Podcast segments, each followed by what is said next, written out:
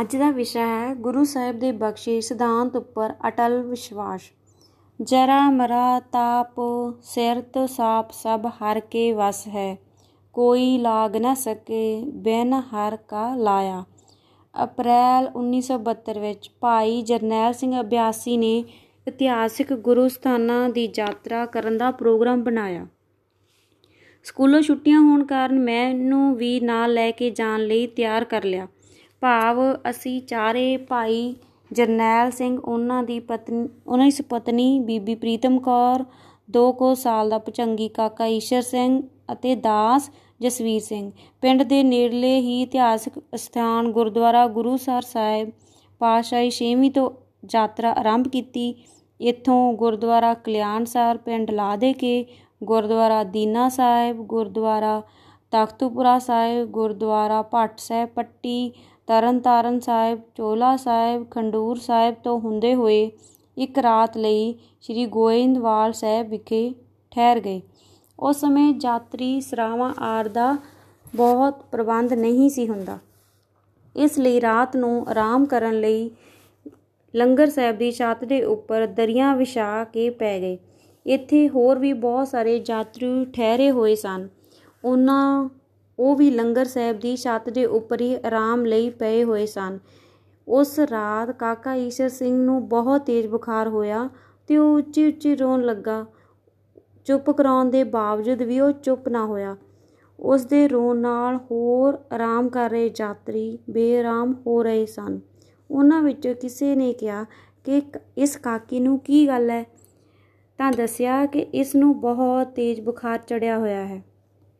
ਤਾਂ ਉਹਨਾਂ ਕਿਹਾ ਕਿ ਤੁਸੀਂ ਇਸ ਬੱਚੇ ਨੂੰ ਕਿਸੇ ਡਾਕਟਰ ਕੋਲ ਲੈ ਕੇ ਜਾਓ, ਨਹੀਂ ਤਾਂ ਬੁਖਾਰ ਨਾਲ ਹੋਰ ਤਕਲੀਫ ਵੱਧ ਸਕਦੀ ਹੈ। ਤਾਂ ਭਾਈ ਜਰਨੈਲ ਸਿੰਘ ਅਭਿਆਸੀ ਨੇ ਮੈਨੂੰ ਕਿਹਾ ਕਿ ਤੂੰ ਈਸ਼ਰ ਸਿੰਘ ਨੂੰ ਚੱਕ ਲੈ, ਆਪਾਂ ਇਸ ਨੂੰ ਵੈਦ ਕੋਲ ਲੈ ਕੇ ਚੱਲਦੇ ਹਾਂ। ਮੈਂ ਮਨ ਵਿੱਚ ਇਹ ਸੋਚ ਕੇ ਕਿ ਭਾਈ ਜਰਨੈਲ ਸਿੰਘ ਅਕਸਰ ਹੀ ਜਥੇ ਦੇ ਨਾਲ ਇੱਥੇ ਸ੍ਰੀ ਗੋਇੰਦਵਾਲ ਸਾਹਿਬ ਵਿਖੇ ਆਉਂਦੇ ਰਹਿੰਦੇ ਹਨ। ਇਸ ਲਈ ਇਹਨਾਂ ਨੂੰ ਕਿਸੇ ਚੰਗੇ ਵੈਦ ਦਾ, ਵੈਦ ਦੇ ਘਰ ਦਾ ਪਤਾ ਹੋਵੇਗਾ।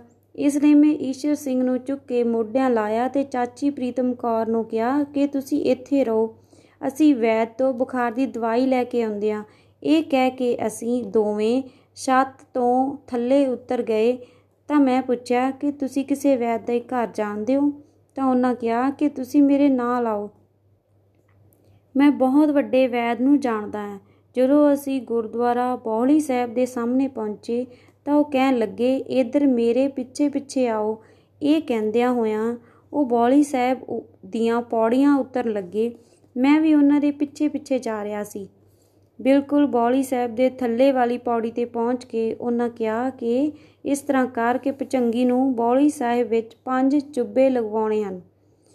ਉਸ ਸਮੇਂ ਬੁਖਾਰ ਇੰਨਾ ਤੇਜ਼ ਸੀ ਕਿ ਈਸ਼ਰ ਸਿੰਘ ਦੇ ਬੁਖਾਰ ਨਾਲ ਮੇਰਾ ਮੋਢਾ ਵੀ ਪੂਰੀ ਤਰ੍ਹਾਂ ਗਰਮ-ਗਰਮ ਲੱਗ ਰਿਹਾ ਸੀ।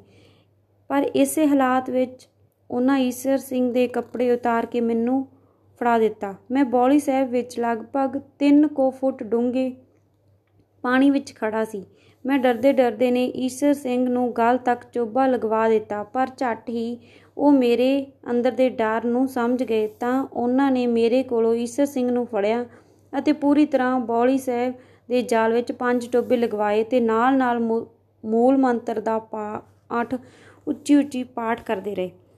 ਫਿਰ ਮੈਨੂੰ ਕਹਿਣ ਲੱਗੇ, ਲੈ ਇਸ ਨੂੰ ਬਾਹਰ ਲੈ ਕੇ ਚੱਲ ਅਤੇ ਬਾਹਰ ਆ ਕੇ ਉਸ ਨੂੰ ਅਸੀਂ ਉਸ ਦੇ ਕੱਪੜੇ ਪਾਏ। ਅਕਾਲ ਪੁਰਖ ਦੀ ਕਿਰਪਾ ਸਦਕਾ ਪੰਜ ਚੋਬੇ ਲਗਵਾਉਣ ਸਾਰੀ ਉਸ ਦਾ ਬੁਖਾਰ ਉਤਰ ਗਿਆ ਸੀ ਅਤੇ ਹੁਣ ਉਹ ਸਧਾਰਨ ਬੱਚਿਆਂ ਵਾਂਗ ਅਰੋਗ ਅਤੇ ਖੁਸ਼ ਨਜ਼ਰ ਆ ਰਿਹਾ ਸੀ।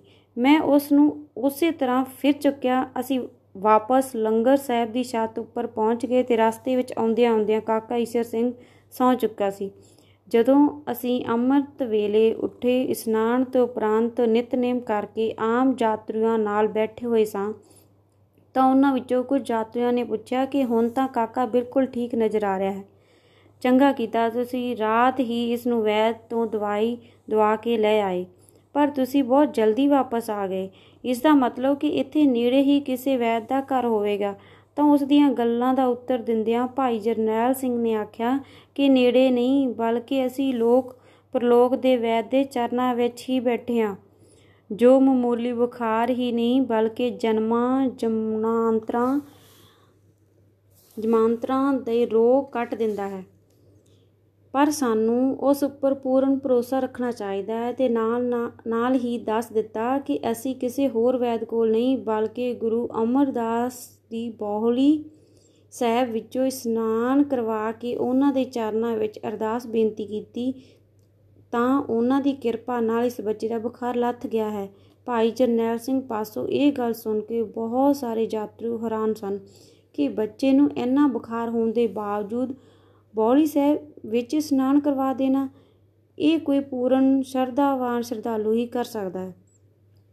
ਜਿੰਨਾ ਕੀ ਹੈ ਜਿੰਨਾ ਕੀ ਮੈਂ ਆਸੜੀ ਤਿੰਨਾ ਮੈਜੀ ਆਸ। ਸਤਨਾਮ ਸ੍ਰੀ ਵਾਹਿਗੁਰੂ।